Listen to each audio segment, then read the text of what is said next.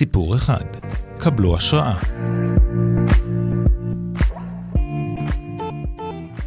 סיפור אחד, ברוכים הבאים, והיום אנחנו מקבלים השראה מיובל בדולח, מייסד תוצרת הארץ, ויושב ראש משותף הוועד המנהל. אהלן. מה העניינים? בסדר, מה שלומך? מצוין. אז uh, ככה, בפתיחה אני אזכיר שאתה גם ממובילי המחאה החברתית של 2011, ואם אני עושה איזה תקציר ממש מהיר, uh, בחרת בשלב מסוים uh, לעבור לגור בלוד ולהקים את רי-לוד, לייסד את תוצרת הארץ. אבל בוא נלך קצת אחורה, גדלת בירושלים, נכון?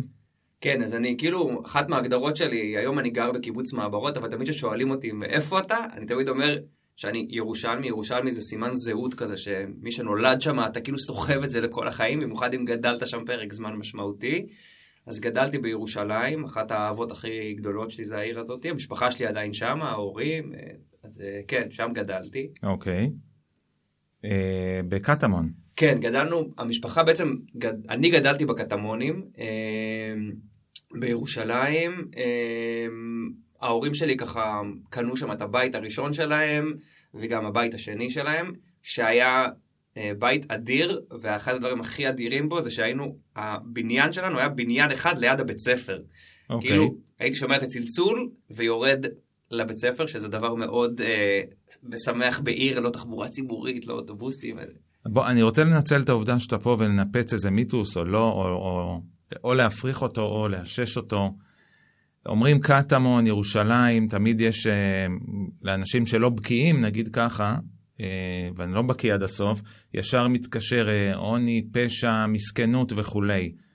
איך, איך אתה גדלת, איך, איך אתה יכול להגדיר את המשפחה, וסליחה ככה שאני כבר נכנס ל, לא, לקרביים. בסדר, בסדר גמור. אני חושב שקטמונים, כאילו, תמיד הייתה, היא גם עד היום כזאת שכונה של מי שלא יכולים להרשות לעצמם לגור במקומות אחרים בירושלים. אף, אני לא חושב שיש מישהו שקם ואומר, חלום חיי לגור בקטמונים, זה כאילו...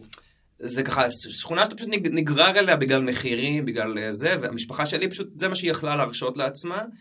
אמ, זו הייתה שכונה לא פשוטה, כאילו, בהקשר הזה, אמ, אבל אני חושב שלי הייתה מעטפת ביתית מאוד מאוד טובה, כאילו, ההורים שלנו ממש כזה תפסו אותנו טוב, חזק, אמ, עם הרבה אהבה בתוך הבית. כמה אחים הייתם? אנחנו ארבעה אחים, ארבע. אח גדול, אחר כך אני, אה, עוד אח קטן ואחות שהיא נסיכה, כי היא באה כאילו אחרי שלושה אחים בנים, זה כאילו וואו, כאילו באמת מלכה של הבית.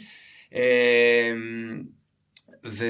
וזהו, וגם כאילו, אני חושב שאחד ממעצבי הזהות הכי משמעותיים שלי זה ההזדמנות הבית ספרית שקרתה לי בתוך ה... אה, השכונה, כאילו זה הבית ספר שבו אני התחנכתי מכיתה א' עד י"ב, שזה מעין סוג של ניסוי בבני אדם שנעשה שם.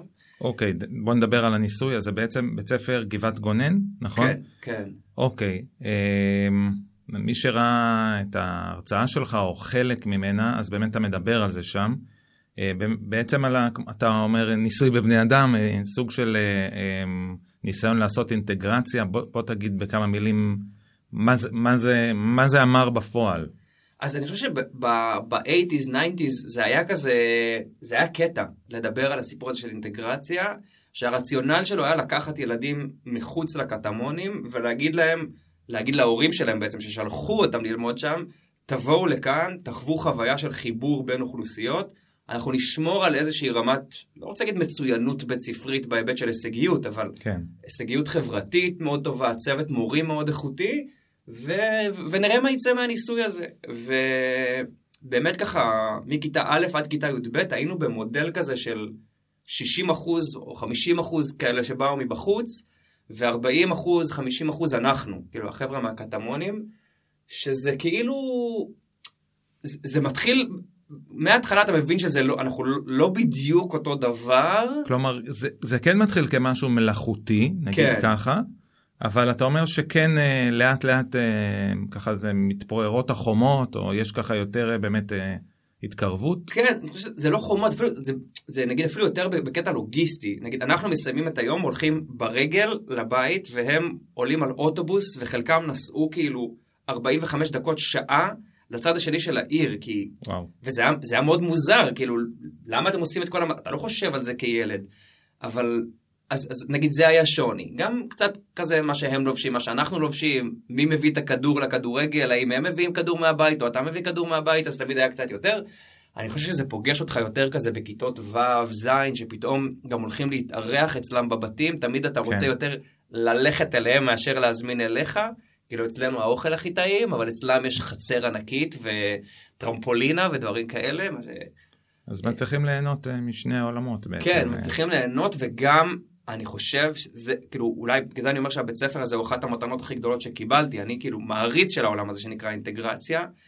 אתה זוכה להכיר אנשים שבשום סצנריו אחר של החיים שלך לא היית מכיר, הם מעצבים את זהותך ואתה מעצב בחזרה את זהותם, זה מעין מסע סימביוטי כזה, רק היום בפרספקטיבה לאחור, אני רואה את זה, כאילו, היום אנחנו שמונה חברים, שמורכבים פחות או יותר מחצי חצי, כאילו מי שבא מבחוץ, מי שבא מבפנים, אין הבדל היום בינינו לביניהם, אני חושב שכל אחד עזר לשני להתפתח, כאילו זה, זה ממש מעצב זהות אה, משמעותי בחיים שלי לפחות. ושמעתי אותך אומר לא פעם שגם החברים אה, הכי טובים שלך הם עדיין מה, מהבית ספר ומהתהליך האינטגרטיבי הזה ממש בעצם. ממש כאילו הילדים שלי אה, והילדים שלהם הם, הם בסוג של אווירת כאילו כמו, כמו בני דודים כאלה זה, זה ממש כאילו החבר'ה שלי ומורכבים כזה מאותו חצי חצי וזה מתנה זה מתנה לחיים תשמע בן אדם. היום, במיוחד אם אני מסתכל על זה רגע בפרספקטיבה של, של השנים שאנחנו נמצאים בהם היום, שאנחנו כלואים בתוך איזה תיבת תהודה שכל הזמן אומרת לנו, אתה אה, פתית שלג ייחודי וכל הדעות מסביבך נשמעות בדיוק כמו שלך, פתאום כן. אתה מקבל איזושהי מתנה לחיים מגיל אפס, תגדול עם אנשים מרקעים שונים, מדעות שונות, המשפחות שלהם שונות מהמשפחות שלך, כאילו, אה, זו מתנה אדירה. אז אמרת באמת ש... אם, אם להתייחס אליך זה גם עיצב את הזהות שלך, אני רוצה להתחיל אה, להיכנס לתוך העניין הזה ועל הזהות שלך והזהות המקצועית שיצרת ובכלל הזהות האישית של, של לאורה אתה מתנהל בחיים שלך. בקיץ 2011, אה, אם אני עושה חישוב מהיר, היית בן 26. כן. לפחות אם אני מסתכל עליהם באינטרנט, כתוב שהיית ממובילי המחאה. מה זה, א', איך הגעת בכלל לעניין הזה? אני מניח שגם מתוך עניין ואכפתיות ודחפת את עצמך לעניין הזה? האם ידעת שאתה גם מהמובילים? מי היה שם איתך? ככה, אם אתה יכול לשתף ברגעים האלה, והאם באמת אתה ראית, זה, זה דיון מורכב ועמוק, אבל בשורה התחתונה איזשהו שינוי אה, כלשהו? כן, אני חושב שיש הרבה דיונים האם אותה מחאה של קיץ 2011, המחאה לצדק חברתי, נתנה איזשהו, איזשהו דיבידנד בסוף, קרה משהו עם הדבר הזה בסוף. זה דיון ארוך. כן. אני ראיתי עשרות אה, שינויים בחברה הישראלית, החל מזה שאפילו הפוליטיקה הישראלית, שאני בדרך כלל לא אוהב לפנות לשם, אבל אני, אני כן אסתכל רגע לשם, ואם נסתכל על תמונת הממשלות שקמו אחרי, מקיץ 2011, העיסוק לצורך העניין הכלכלי-חברתי, מפלגות שכמו שלי יחימוביץ' התחילה לעצב את השיח הכלכלי-חברתי, ועד אפילו, אני אומר, כחלון, ש... כאילו עוד היה זנב של אותה מחאה חברתית שהתעסק מאוד עם הדיור, כן. וממש על זה הוא נבחר, כאילו קיבל ארגז כלים. אז אני חושב שבהקשר הזה של אדוות ברמת המדינה זה, זה, זה ייצר שינויים אדירים, אפשר, באמת, אני יכול לדבר שעות על השינויים שקרו שם. אפילו המפעל שאני זכיתי להיות חלק ממנו, שנקרא תוצרת הארץ, הוא תולדה ישירה של הדבר הזה. אז אנחנו כבר נגיע לתוצרת הארץ, אז מה, מה התפקיד שלך במחאה, איך תפסת אותו? אז אני אלך אפילו שנייה צעד אחורה לפני כן. המחאה, כי אני, לפני המחאה החברתית, התחלתי לעבוד בעבודה סופר יוקרתית, הכי קרובה להייטק שיש היום. הייתי ראש המחלקה למעורבות חברתית של התאחדות הסטודנטים, וזה בעצם מחלקה שהמטרה שלה זה לדאוג לאקטיביזם של סטודנטים. אני אומר זה הכי קרוב להייטק, כי זה היה משכורת מדהימה של איזה 3,500 שקל לחודש למשרה מלאה, אמ, ואתה עובד רק בזה. וכשאני נכנסתי לתפקיד אמרתי, טוב, התפקיד שלי זה להפיק הפגנות או להיות זה, אז אני, אני אעשה טור.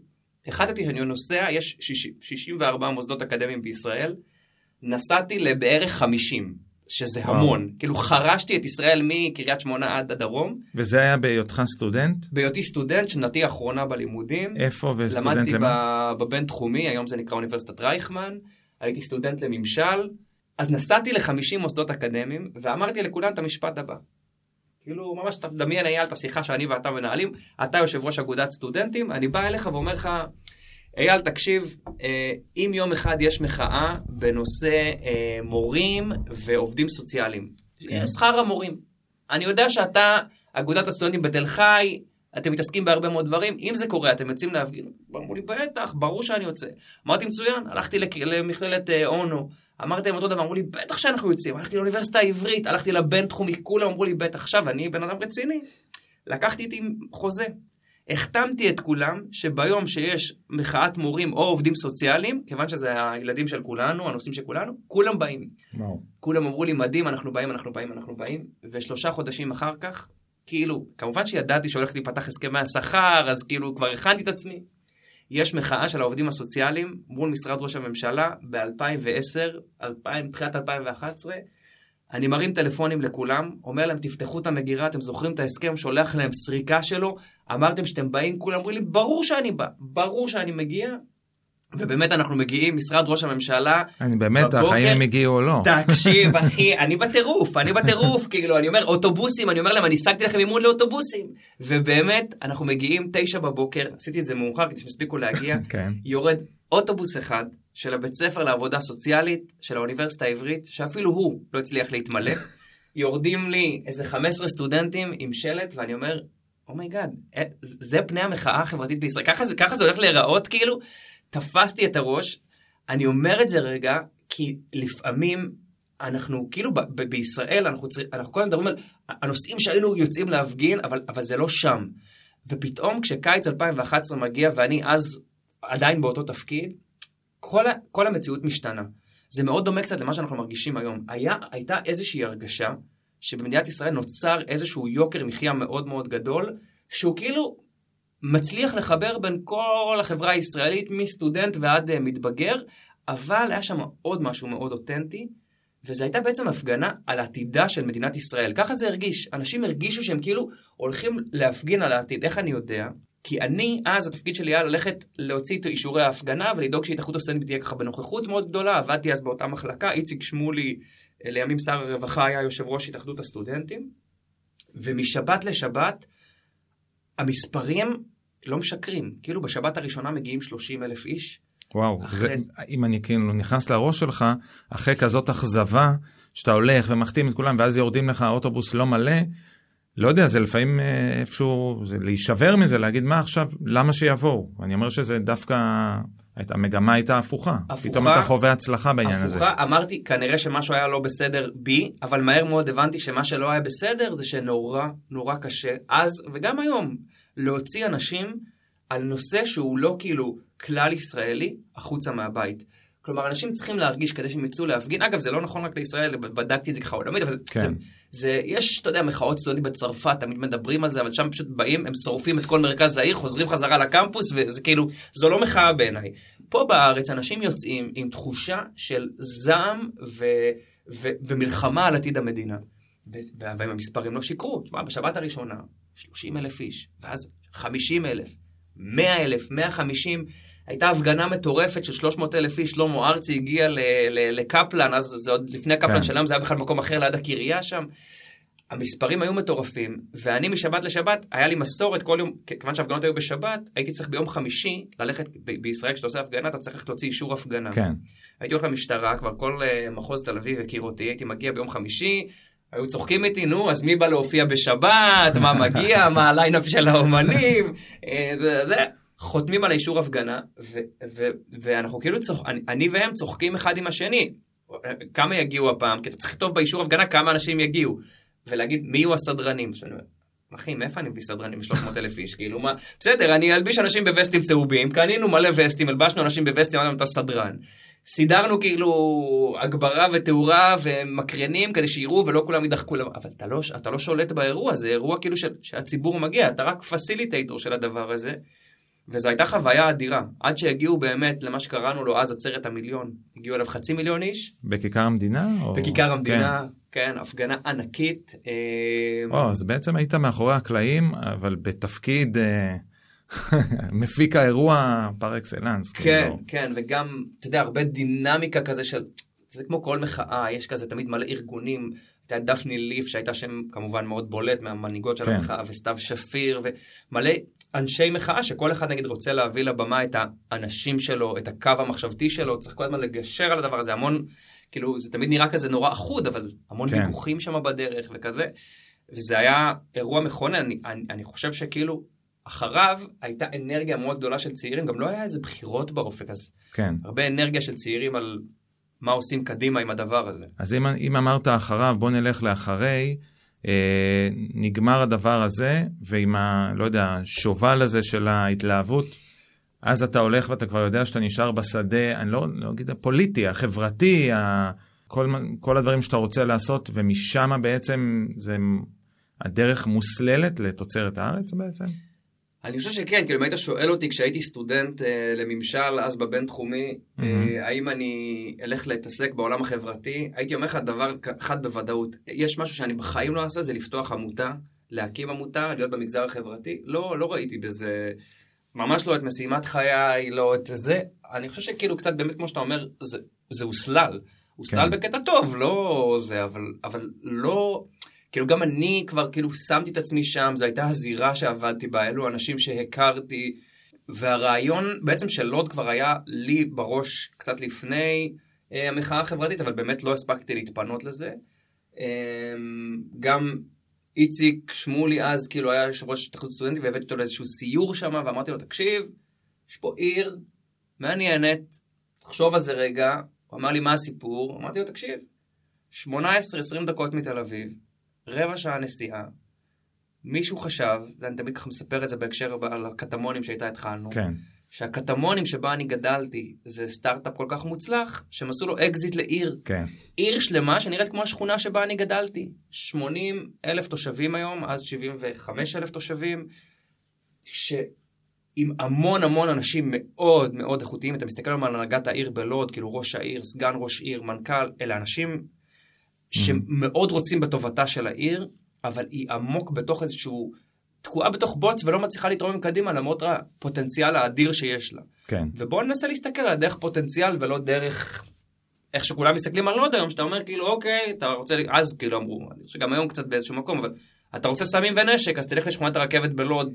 ואני רוצה להגיד לא, יש שם עיר עם פוטנציאל אדיר, בוא נסתכל, אנחנו צעירים, יש לנו אחריות להסתכל על, על העתיד עם משקפיים של פוטנציאל ולא של ייאוש. ננסה לעשות שם משהו. זה, זה מתקשר לי מאוד למה שדיברנו בהתחלה, על הקטמונים של סטיגמות, אותו דבר לוד, כמו שאמרת, אתה רוצה אה, סמים וכולי, תלך לשם ו, ותמצא את זה. וזה נורא, זה מראה רק צד מאוד מסוים של העיר, ו, שאתה, ואתה בעצם בא ואתה אומר, אני רוצה להראות צדדים אחרים ולפתח אותם בעצם. כן. אה, אוקיי, ותגיד, איך, ב, איך באופן פרקטי מקימים ויוזמים כזה פרויקט ומגייסים אה, גופים גדולים, אה, כי זה סוג של חלום שוואלה, צריך הרבה אורך רוח ותעצומות נפש. אה. בטח אם היום אני מסתכל על וקורא את המספרים שלכם ואת ה... את, את, נדבר על זה עוד בהמשך, אבל לאן הגעתם? אז איך עושים את זה? אז גם פה אני חושב שאני הרבה פעמים אומר שכשאני נכנסתי לאירוע של תוצרת הארץ, היו לי שתי כלים מאוד מאוד חזקים. הראשון זה תמימות מוחלטת, כאילו הייתי תמים, נאיבי, והשני זה שיער. אלה שני דברים שהתברכתי okay. בהם אז, ואני קצת פחות עם שניהם היום. אני קצת פחות תמים ועם הרבה פחות שיער על הראש. שהם בגדול תולדה של תוצרת הארץ וה, וה, והמסע בלוד. התמימות הייתה, אני חשבתי שכאילו כמו שיש את האמריקן דרים הזה, שאתה תמיד כן. אומר, אם אתה רק תרצה מספיק הכל יהיה בסדר, שמספרים לך על ארצות הברית, שזה כאילו גם מאוד בארץ, ושאתה רק צריך להאמין מספיק והכל יהיה בסדר. אני חושב שהיום בחיים, בחיים לא הייתי עושה את מה שעשיתי אז, שזה לעבור לגור בלוד, ויותר מזה שאמרתי אני עובר לגור בלוד, שזה כאילו, אתה יודע, החלטה אישית שלי.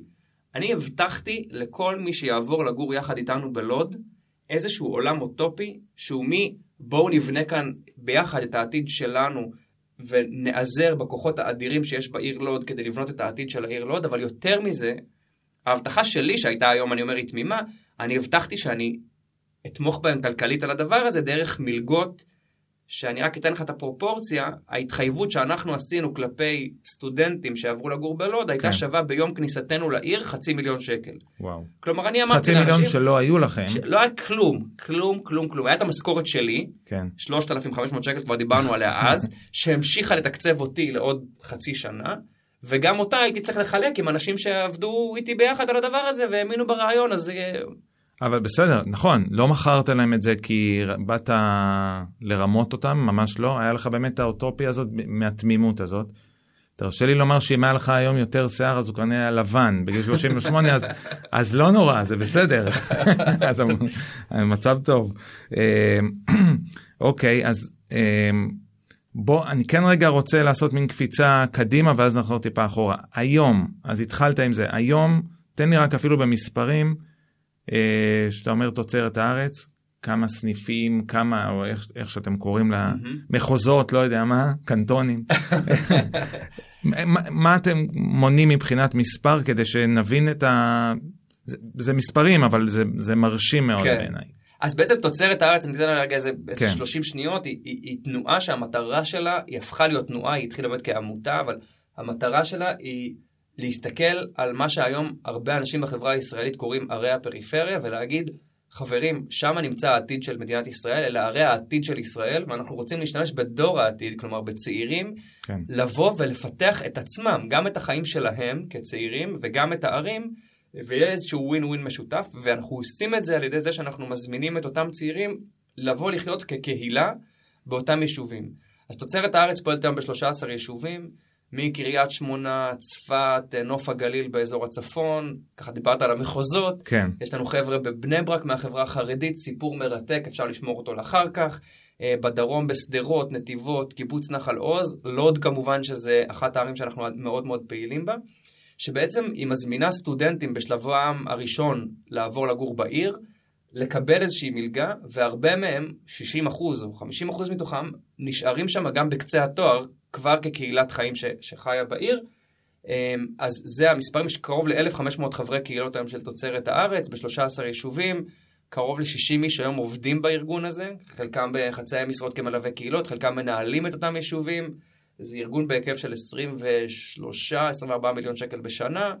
אמ, אוקיי, okay. זה נקודה מעולה לעצור, כי אתה אמרת אז שהיית צריך על הנייר חצי מיליון שקל ולא היה לך אפילו חוץ מה-3,500 שקל משכורת שלך כלום ואתה מדבר איתי היום על היקפים 24 מיליון שקל אז עכשיו בוא נסגור את הפער הזה ותגיד לי איך משום דבר ואוטופיה רבה ותמימות אתם אה, מגיעים למה שהגעתם. אז אחד השיעורים הכי משמעותיים שאני קיבלתי בחיים שלי זה כמובן שהאמן, נלך רגע באמת להתחלה, אני סיפרנו והזמנו סטודנטים והם באו ובאמת הקהילה הראשונה של 20 חבר'ה עברה לגור בלוד ב-2011 כשאני ידעתי שההתחייבות שלי כלפיהם היא שבסמסטר א' אני אמור לתת להם, כל סטודנט שמגיע לתוצרת הארץ מקבל 8,000, 16,000 שקל בשנה, שזה 10,000 שקל שכר לימוד ו-500 שקל כל חודש סבסוד שכר דירה. בתמורה הוא בעצם עובר לגור בעיר בדירה שכורה, עושה ערב קהילה ששם מתגבש הגרעין אחת לשבוע, ואיזושהי עשייה חברתית שהוא בוחר בעיר, שאנחנו ככה עוזרים להם ומנתבים אותם בהתאם למה שהעיר דורשת. ההתחייבות הראשונה שלי הייתה לשלם 8,000 שקל ל-20 איש בסוף סמסטר א', okay. והתחלנו אוקיי. את השנה. והימים uh, התקדמו, ואני כמובן הולך ומספר על החלום שלנו, תוצרת הארץ, להמון תורמים. ופה מגיע השיעור הראשון שאני גיליתי, שהרבה מהתורמים שאנחנו מדברים איתם, ככה זה הרבה מחבר מכיר את זה, שמכיר את ההוא, שמכיר את הפה, שמכיר את השם, אמרו לי משפט שאני הייתי בטוח שזה כאילו סגר, I nailed it, כאילו. Mm-hmm. המשפט היה, let's have, וואו, wow, it sounds amazing, יובל, let's have coffee sometime. Okay. אוקיי. ואני כאילו אמרתי, וואו, כמות האנשים שרק רוצים שאני אפגש איתם עוד פעם, רק לכוס קפה כדי לחתום על הצ'ק, היא מטורפת, והייתי רגוע נורא. ואז הגיע מה שנקרא ה-payday, היינו צריכים לשלם את המלגות. ואני מתקשר לכל האנשים של ה-let's have coffee sometime, והם אומרים לי כזה בהססנות, כן, we should think about it, וכל מיני כאלה, ופה ושם, ואני אומר, רגע, let's have coffee sometime, לא אומר שסגרתי את העסקה, זה רק אומר שהם רוצים לשתות איתי קפה, כאילו מסמסו אותי. ואני מוצא את עצמי מתקשר ל-20 סטודנטים, ואומר להם, חברים, אני מצטער, אני, אני פישלתי. אני יודע, אני יודע שהבטחתי לכם, אבל, אבל אין, אין לי את הכסף. כאילו, אני לא הפסקתי לעבוד על זה, אני ממשיך לעבוד על זה, ואני ממש מצטער. ואני נהיה פיזית, אייל, פיזית חולה mm-hmm. מהאירוע הזה. 20 סטודנטים אומרים לי, יובל, הכל בסדר. כאילו, באנו לתוכנית, הכל טוב, רק תבטיח שאתה ממשיך לעבוד על זה. אני אומר להם, אני, מבש... אני מבטיח. ואני נהיה חולה, חולה חולה, כאילו. סטודנט אחד שהתחיל את התוכנית ועזב אותה, כאילו הסטודנט ה-21, הוא עזב אחרי יום, שבועיים. אוקיי. Okay. יושב בבית קפה עם חבר שלו, שהוא כתב בידיעות אחרונות. בדיוק באותו זמן איציק שמולי עושה קונברז'ן לפוליטיקה. והוא אומר לו, תשמע, אל תשאל. עכשיו דיברתי עם חבר שעדיין בתוכנית, הם לא משלמים להם את המלגות. ההוא מידיעות אחרונות אומר, רגע, רגע, רגע, אני הייתי בכתבה של כל הכבוד להם, הם עושים משהו. אני יכול לסגור את הכתבה עכשיו, הפרויקט של שמולי לא משלם כסף לסטודנטים. והוא מספר לו את זה ככה בבית קפה. למחרת, שער בעיתון, הפרויקט של שמולי לא משלם מלגות לסטודנטים. שער ב-24 של ידיעות אחרונות. מי מנוי לידיעות אחרונות? אימא שלי. אימא שלי פותחת את העיתון, אומרת לי, יובל, אתם בעיתון. אני אומר לה, אימא, מה זאת אומרת אנחנו בעיתון? היא אומרת, יש תמונה שלכם בעיתון, לקחו את אותה תמונה מהכתבה של כל הכבוד לפני זה, כן. שמו אותה עוד פעם. אני אומר לה, אימא, תסגרי את העיתון. היא אומרת לי, לא, לא, לא, אני פותחת אותו, פתחה את העיתון. תקשיב, אני, אם הייתי קצת חולה לפני כן, אני מדבר איתך, כל הפסיכוסומטיקה שאתה יכול לדמיין. הקאות, אני לא יוצא מהמיטה, אני באמת נכנס וואו. לדיכאון. אני אומר, תקשיב, אני כאילו רגיל, מחאה חברתית קיץ 2011, כל הכבוד להם, החלוצים באים ללוד וזה, פתאום כתבה משחירה בעיתון, אני לא יודע איך להתמודד עם זה. אומרים שאין דבר כזה פרסום שלילי, כן. כל פרסום הוא פרסום חיובי. שניים מהאנשים של ה-Let's have coffee some time אומרים שמענו, חבל שאתם סוגרים, דווקא אהבנו, אליהם כבר לא ניסיתי להתקשר כי הם אמרו לי have coffee some time. כן. אחת מהם אישה מדהימה, עד היום חברת נפש שלי, מישהי בשם טובה דורפמן, נציגה של קרן שטיינרד בישראל, מתקשרת, אומרת כמה חסר. אמרתי לה, זה מה שחסר, היא אמרה לי, תבוא מחר, תיקח צ'ק. וואו. ככה, תבוא מחר, אנחנו נתמוך בכם, אל תדאגו, יהיה בסדר. משלמים לסטודנטים את המלגות, ואותה טובה דורפמן לוקחת אותי למסע כל הפילנטרופיה בישראל, אחד אחד, תכירו, תכירו, תכירו, תכירו. תכירו, תכירו. הבראת תוך יום. תוך יום. וזה, אחרי שבוע של חולי, אה, באמת אני חייב לה... כאילו את, את כל תוצרת הארץ בזה, והיא מתחילה להכיר אותנו לקרנות ולספר את הסיפור, מסבירה לי איך עובד העולם הזה.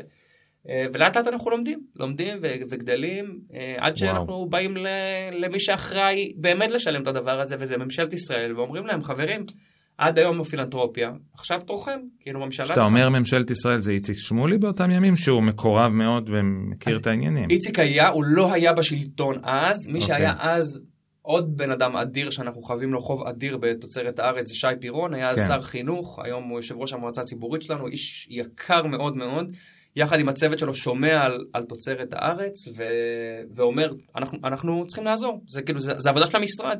ואנחנו כותבים איתו יחד תוכנית ועם הוות"ת, הוועדה לתכנון ותקצוב של המועצה להשכלה גבוהה, תוכנית מאוד מאוד גדולה לאיך להרחיב את הדבר הזה. Mm-hmm. ובעצם הממשלה מתחילה להיכנס לדבר הזה, אנחנו מביאים מאצ'ינג של פילנטרופיה, אבל הממשלה מביאה הרבה מהתקציב שיאפשר בעצם לקחת את הדבר הזה מלוד ולהפוך את זה לשבעה, ואז תשעה יישובים, ואז 13 יישובים, ב... לתנועה ארצית, שבעצם זה מה שהיא עושה היום. וזה יהיה, אני אוכל לקרוא לה תנועה מבוססת מבחינת הביטחון שיש לכם היום, שאתה אומר, גם עם עולם הפילנטרופיה, לא יודע כמה תקצוב ממשלתי יש לכם, אם יש לכם בכלל, אה, אבל מבחינת זה שאתה, א', אתה לא נאיבי ותמים, ואתה כבר יודע את כללי המשחק בעולם הזה, אבל זה משהו ש... שהיום אתה יכול להגיד בביטחון, אנחנו על המפה ונשארים במפה, כזה? אה, אני חושב שזה יותר קשור, היום, כשאני אומר שהיום אני פחות תמים, אני חושב שהיום צריך בעיקר לדאוג שמה שאתה עושה בתוצרת הארץ, ותנועה בת עשר שנים צריכה כל הזמן לראות שמה שהיא עושה רלוונטי. כן. אמ, ויותר משהחשש שלי על הכסף, הוא תמיד החשש על הרלוונטיות, התאמה למציאות. אני אתן לך דוגמה. הסטודנט היום, בשנת 2023, זה מדהים אותי להבין mm-hmm. כמה הוא לא אותו סטודנט של 2011. זה פשוט לא אותו, לא, לא אותו מוצר. כאילו, כולנו כבני אדם השתננו. חברות שלמות עוברות מטמורפוזה, אבל גם הסטודנט היום, הוא שואל את עצמו הרבה שאלות. למה אני צריך לעשות את זה? What's in it for me? שפעם היה כאילו שונה, היום הוא מאוד מאוד מכריע בקבלת החלטות של סטודנט. אז היית מוצא היום מוצא הרבה יותר סטודנטים שהם כאילו עם תחושת החלוציות, כן. והיום כאילו אתה אומר, אז אני לא חושב ש... הוא לא דור ש... אין, חלילה, אני לא אומר שיש פחיתות דורות, הם פשוט מחפשים דברים אחרים, אתה צריך להתאים את עצמך אליהם, אתה צריך כן. לראות שאתה מאפשר לסטודנט תחושת משמעות, היום אנשים מאוד מחפשים את תחושת המשמעות, אם פעם יכולת להגיד לסטודנט, לך תעשה מלגה, תתנדב, תזה, בעצם שאתה גר בפריפריה זה משמעותי, היום אתה צריך להסביר לו למה מה שהוא עושה משמעותי, לא ולישראל, וזה בסדר גמור, וזה כן. חלק מההמצאה מחדש. אם נדע לצלוח את האתגר הזה אחרי עשור, אני חושב שגם ה, מה שנקרא התקציב, שתמיד זה האתגר, אה, יבוא, כי, כי אתה מוצא את התורמים שזה רלוונטי אליהם. איך נראה סדר היום שלך בפועל? נגיד היום, מחר, שבוע הבא, מה, ממה הוא מורכב? אז היום, בעצם אני לפני שנה וחצי סיימתי אופישלי את התפקיד שלי כעובד בתוך תוצרת הארץ.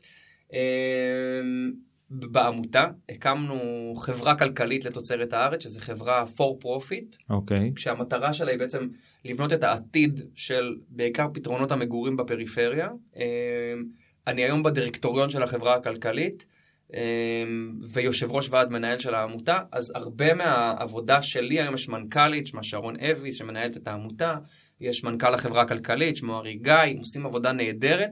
והם בעצם מצעידים את העבודה, את ה... העבודה שלי היום יותר גם בללוות אותם, גם יותר בלסייע להם בכיבוש האסטרטגיה, עדיין חיבור לשותפים שאנחנו עובדים בהם. בכובע הפרטי שלי היום אני בעיקר עושה ייעוץ ופחות אה, עבודה איתם בשוטף. אה... ייעוץ אבל עדיין בתוצרת הארץ או לא, באופן... לא, באופן אה, פרטי, אוקיי. אה, בזירה הפוליטית יותר, אה, אבל אה, זה מה שאני עושה היום. אתה מעביר אותי גם לשאלה הבאה, ש... שהיא הייתה בעצם... האם אתה שוקל או חושב על uh, מעבר מהעשייה החברתית לפוליטיקה? שנינו חיים באותו קיבוץ, לפני כמה שבועות איזה יום אני הולך פה בבוקר בשביל ואני שומע אותך עובר לידי עם הטלפון ואומר אמא יש לי היום דיון בכנסת תוכלי לבוא לשמור על הילדים או משהו כזה. אז הנה, הנה החיבור הטבעי לכנסת וכולי. אתה אומר ייעוץ במישור, בזירה הפוליטית, מה זה אומר והאם אתה באמת מתכוון יום אחד להיות שם באיזשהו אופן. אז היום אני חלק מהצוות של אה, יש עתיד, אני בעיקר עובד שם איתם על איזשהו גיבוש של אסטרטגיה של חיבור לשטח, זה, ה, זה העבודה היומיומית שאני אה, עושה. אה, במישור הפוליטי תשמע, אני חושב ש... אני כל הזמן מנסה להסביר את זה לחברים, המעגל החברים הקרוב שלי כזה, תמיד אה, זה הבדיחה כזה, יאללה, מתי אה, יובל הולך לפוליטיקה? מצלמים לי כל הזמן הודעות שאני שולח בקבוצות וואטסאפ שכאילו אמורות לא להיראות טוב, וכאילו ביום שתצא לפוליטיקה אנחנו נדליף את זה, יש להם תיקייה וכזה, של גדול. מה נדליף על יובל, איך נסחט אותו פוליטית וכזה. אני חושב שיש, כאילו, אלוהים בירך אותי ב, בשני דברים, כאילו בהרבה דברים, אבל uh, יכולת דיבור, כאילו, אני חושב שיש לי יכולת ורבלית, אני נוטה להבין שיש לי את הדבר הזה, וגם כאילו חשיבה קצת יותר כזה אסטרטגית, או קדימנית, או כזה, אה, שהרבה פעמים מייחסים את הדברים האלה ישר ל, אוקיי, הוא יודע לדבר, הוא חושב אסטרטגית, פוליטיקה. Mm-hmm. אני לא יודע אם אני אה, מוקרץ מהחומר הזה, כאילו, אני, יש לי המון המון חברים. שעשו את הטרנזישן הזה מלהיות כאילו אנשים, לא צריך להגיד אלמונים, אבל פעילים חברתיים לפוליטיקה. זה גם מחירים אדירים, אבל כן. גם כאילו המחיר, זה לא מחיר מבחינת כאילו כמה זמן אני צריך להשקיע וכזה, אלא באמת היכולת לעבוד עם איזושהי נבחרת שלא תמיד אתה מכתיב את סדר היום. אמ, אני כן יכול להגיד שאני מאוד מאוד עסוק, כאילו, כן. הרבה יותר ממה שאני, כאילו ברמה שבאמת, אני לא, זה תמיד נשמע נורא קלישאתי להגיד את זה, אבל אני באמת לפעמים לא נרדם בלילה בגלל מחשבות על, על המדינה. כאילו, בסדר, עכשיו אני חושב שכל אזרח שלישי במדינה לא נרדם בגלל כן. מחשבות על המדינה, אצלי זה כאילו גם בנושאים פחות, פחות כאילו מז'ורים, כאילו, באמת מצאתי את זה, כאילו, דווקא בתקופה האחרונה אני אומר, כאילו, אני אומר, אוקיי, כולם לא ישנים אז אני יכול לישון יותר טוב, אבל... כאילו, אני רואה תהליכים שאני כאילו מתבאס עליהם, ואני, אבל אני לא יודע אם זה קו ההסללה שאני צריך ללכת, ואני באמת לא, מצד שני, אם היית שואל... אבל זה, זה ממלא אותך, זה, כן. אתה מרגיש שזה, אתה נמצא במקום שאתה יכול להשפיע, ואתה קם בבוקר ל, ל, ל, ואתה עושה משהו שאתה אוהב. כן, כן, מאוד, מאוד. אוקיי. Mm-hmm, okay. אה, עד כמה הילדות שלך באמת והסביבה שבה גדלת ודיברנו על הבית ספר והאינטגרציה השפיעו בעצם על הבחירות שלך בחיים, על ההקמה של המיזמים והפרויקטים, עליך כאדם? אני חושב שהיה לנו ככה שיחת אה, מסדרון בדרך כן. לפה על הדבר הזה, שאני חושב שכל בן אדם שיעשה רטרוספקטיבה על עצמו, אה, יבין שתחנות חייו, ולכל בן אדם יש תחנות חייו, הובילו אותו לאיפה שהוא נמצא היום. אה, אני, כיוון שחלק ממה שאני עושה זה גם, אני מרצה היום בהרבה קורסי מנהיגות ובה"ד 1 וכזה, מאוד עסקתי בללמוד את הסיפור שלי. כלומר, ממש ניסיתי להבין איזה תחנות משמעותיות בחיים שלי הובילו אותי לעשות את מה שאני עושה בעולמות, כיוון שאני כאילו מרצה בנושאים מנהיגות וציונות וכזה, הובילו אותי לבחירות האלה. אז כיוון שאני מאוד הייתי עסוק בזה, אני מאוד יודע להגיד שיש לי כמה תחנות מעצבות בחיי, אני חושב שבית הספר הוא חד משמעית תחנה מעצבת בחיי, אמ, המחאה החברתית היא חד משמעית תחנה מעצבת בחיי, אני חוויתי איזושהי תאונת דרכים לא פשוטה בשחרור שלי מהצבא, אמ, ישבתי, נספר על זה כזה ב-30 שניות, כן. כי גם, גם היא תחנה, אבל אמ, יחד עם אותה חבורת חברים אהובה שלי, ישבתי mm-hmm. ברכב במושב האחורי, שהחליק על כתם שמן בכניסה לירושלים, וואו. ונכנס בקיר, אה, ומצאתי את עצמי כמעט שבועיים אה, מאושפז בבית חולים עם, עם גב כאילו פחות או יותר מרוסק. שיקום מאוד ארוך של כמעט חצי שנה כזה של זה, ש, שהוביל אותי לחשוב, בעיקר לחשוב מה, מה אני, מה אני רוצה לעשות שאני אהיה גדול. היום אני יודע להגיד שהתחנה הזאת היא תחנה שבה נגיד בחרתי לצאת ללימודים אקדמיים, שזה בכלל לא משהו שהיה לאג'נדה שלי, כאילו אני כן. בכלל לא רציתי ללכת ללמוד, כאילו לא, לא חשבתי שזה חשוב. ראיתי שהחבר'ה מסביב עושים את זה, אבל שם הבנתי שאני רוצה לעשות את זה כאילו. אז יש המון תחנות כאלה. דיברת ש... גם, אני ככה מתפרץ עם עוד תחנה, אני אתרום לך תחנה משמעותית בחייך, אה, כי דיברת באמת על סבא שלך, בכמה הזדמנויות ראיתי, שבאמת אה, אחת הדמויות שאתה הכי מעריץ בעולם, סיפרת שב-1940 הוא נשאל מהי ציונות, והוא אמר שזה הקמת המדינה. אני רוצה לשאול אם יש לך איזה שהם רגעים של שבירה, או רגעים שאתה אומר לעצמך, אני משקיע פה כל כך הרבה, אני נתקל בהמון בירוקרטיה, מערכת אטומה, לא יודע מה, ממשלה שלא מבינה את הצרכים שאתם בתוצרת הארץ או בדברים שאתה עושה היום אה, מכוונים אליהם. האם יקרה מצב שתעזוב את הארץ יום אחד, או אם מה שאתה עושה לא יצליח בעיניך? או שזה יהיה כבר יותר מדי עבור סבא שלך? אה, אז נתחיל לענות לך רגע על השאלה השנייה, התשובה היא לא. אה, אני אפילו יותר מזה, כמות הפעמים שהוצע לי איזה מעין רילוקיישן כזה, כן. אה, אני חושב שכאילו אני כל כך אוהב את המדינה. לגור פה, כאילו אני אוהב את החברים שלי פה, את המשפחה שלי פה, כאילו בצורות נורא אנוכיות, עוד לפני בכלל הדגל וה, mm-hmm. וה, והתקווה. כן. אה, ואת הפועל ירושלים, וכל הדברים האלה שאני לא, לא רואה את עצמי כאילו גר בשום מקום אחר חוץ מבישראל. לא משנה כמה רע יהיה פה, יהיה פה יותר רע, צריך לעבוד יותר קשה כדי לתקן. לגבי סבא שלי, אני, אני כאילו נכד ל, ל, ל, לארבעה סבים וסבתות, כאילו שהם, זה עוד מתנה, כאילו שהתברכתי בה. Mm-hmm. יש לי סבתא שנולדה בעיראק, סבא שנולד בכורדיסטן, שזה כאילו הצד של אימא שלי, ומהצד של אבא שלי יש לי סבתא שהיא צרפתייה מקורסיקה, אבל היא צרפוקאית, היא בעצם מרוקאית.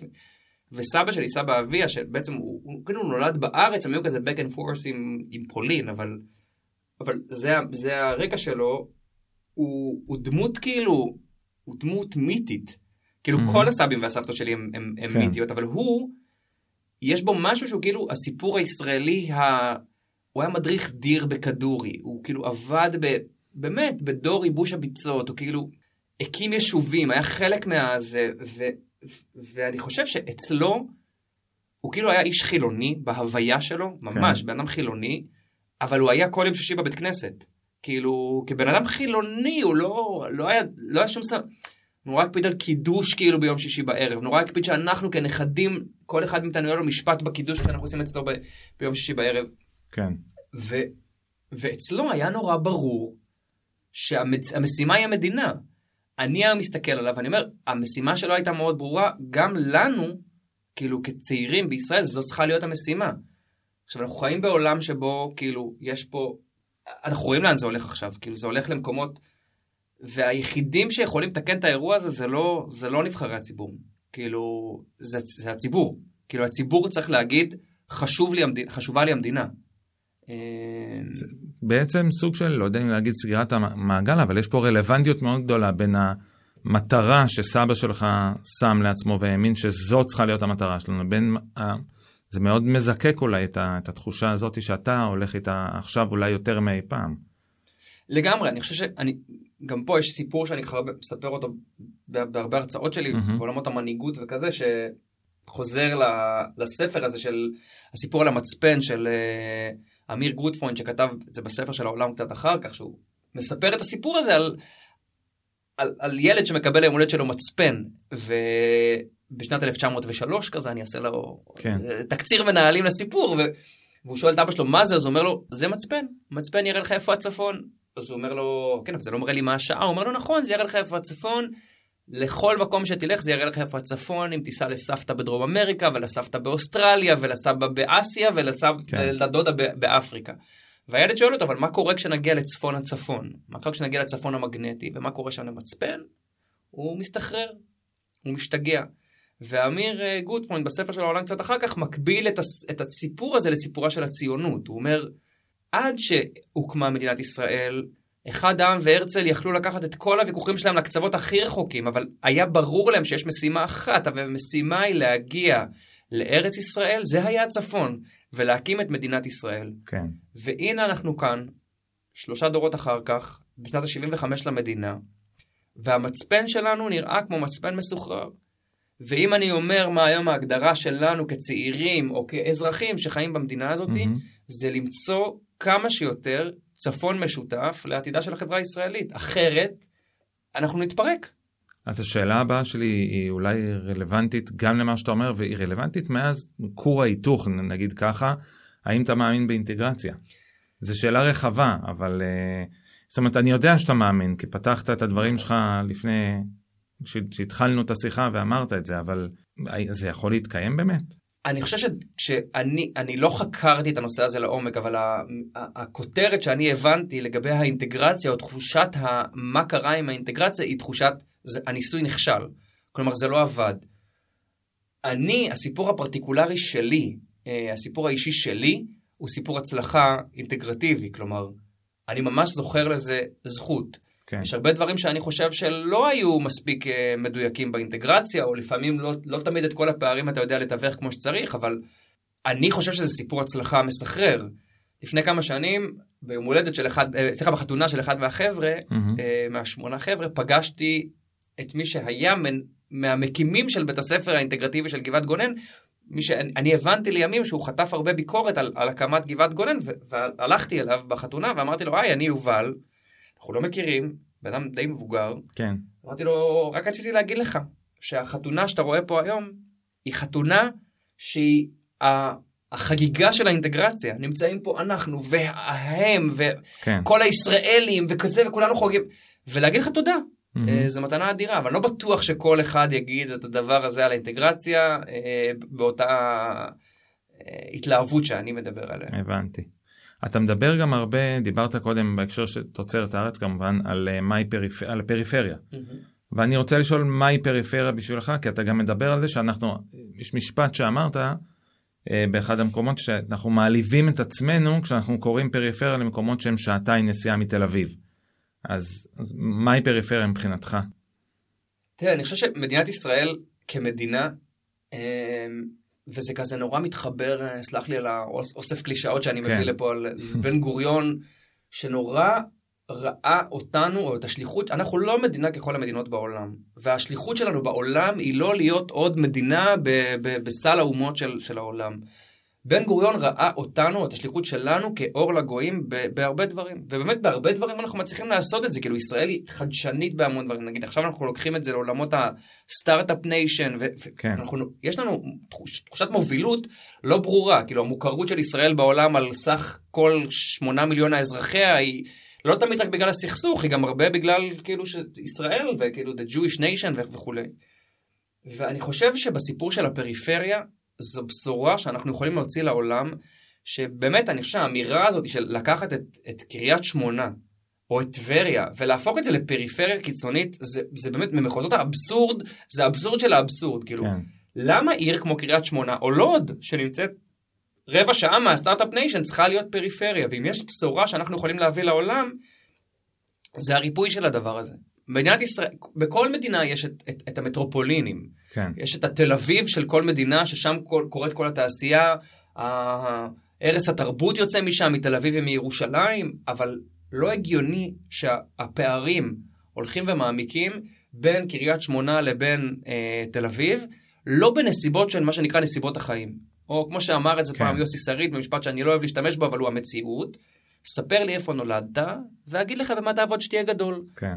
לא הגיוני. ואם יש משהו שמדינת ישראל יכולה לעשות בו ריפוי לדבר הזה, גם בגלל שהפריפריה פה היא לא באמת פריפריאלית. כלומר, כשאתה בודק למה אנשים חיים פחות זמן בפריפריה, זה לא כי הם אוכלים אוכל גרוע, זה כי אין שירותי בריאות נורמליים נכון. בצפון ובדרום.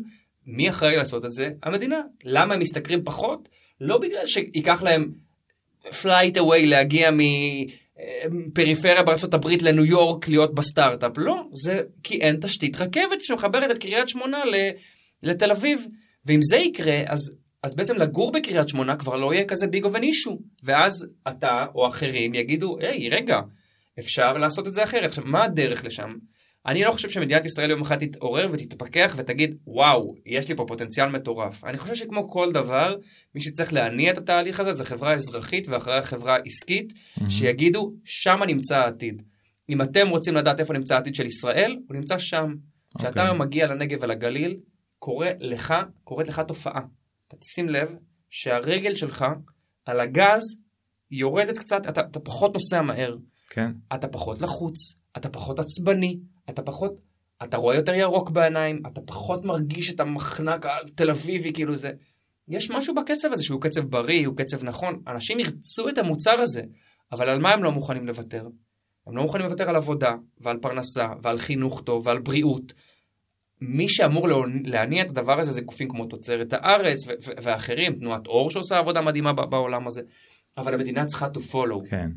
והיא לא שם, המדינה היום לא, לא שם, ואני חושב שזו בשורה שאנחנו יכולים לייצא לעולם, איך הופכים את ישראל להיות חוד החנית בסגירת הפערים בין פריפריה למרכז, לפחות ברמה הלוגיסטית, הרי תמיד יהיו פערים חברתיים, יהיו כן. עשירים, יהיו עניים, אבל ישראל רק הולכת ומתרחקת, כשאתה לוקח את מדדי הג'יני שלנו, העשירים נהיים יותר עשירים, העניים יותר, נהיים יותר עניים, קבוצת מעמד הביניים שפעם הייתה מחזיקה את המדינה, הולכת ונשחקת בכושר הקנייה שלה. כן. ואז אתה אומר, אף אחד לא מטפל באירוע הזה. זה אירוע שהמדינה צריכה לטפל בו. אתה מדבר על זה מאוד בלהט, אבל אה, אתה גר בקיבוץ מעברות, לא מקום פריפ... פריפריאלי. אה, חשבת לעבור לגור במקום אחר או במקום שהוא... אה, שוב, אה, אחרי הדיון הזה, מהו פריפריה, mm-hmm. אבל אתה מתמודד עם איזושהי ביקורת כזאת של אתה מדבר על זה כל כך ככה והקמת את זה ואת זה ואת זה, אבל אתה גר פה עכשיו בקיבוץ?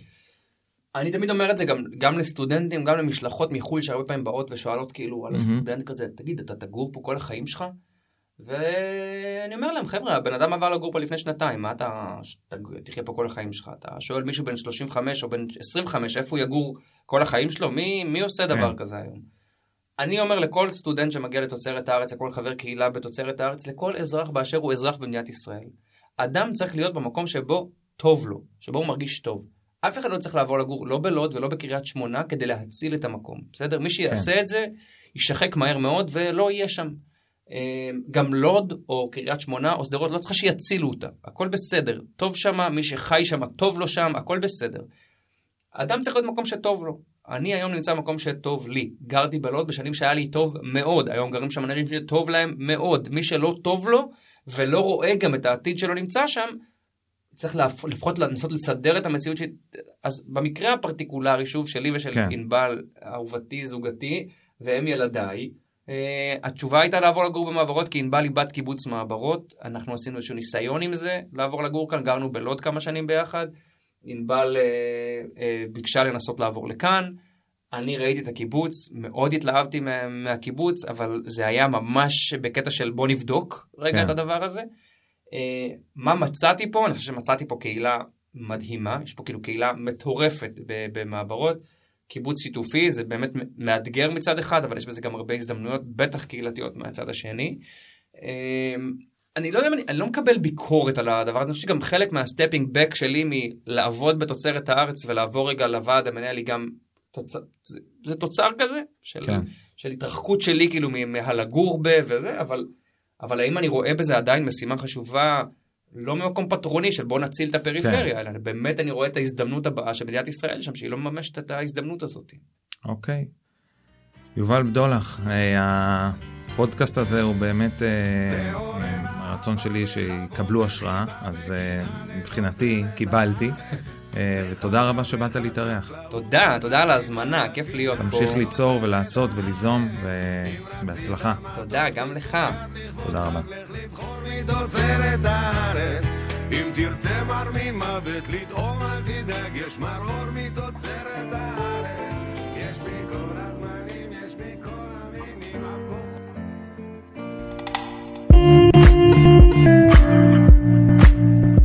סיפור אחד, קבלו השראה.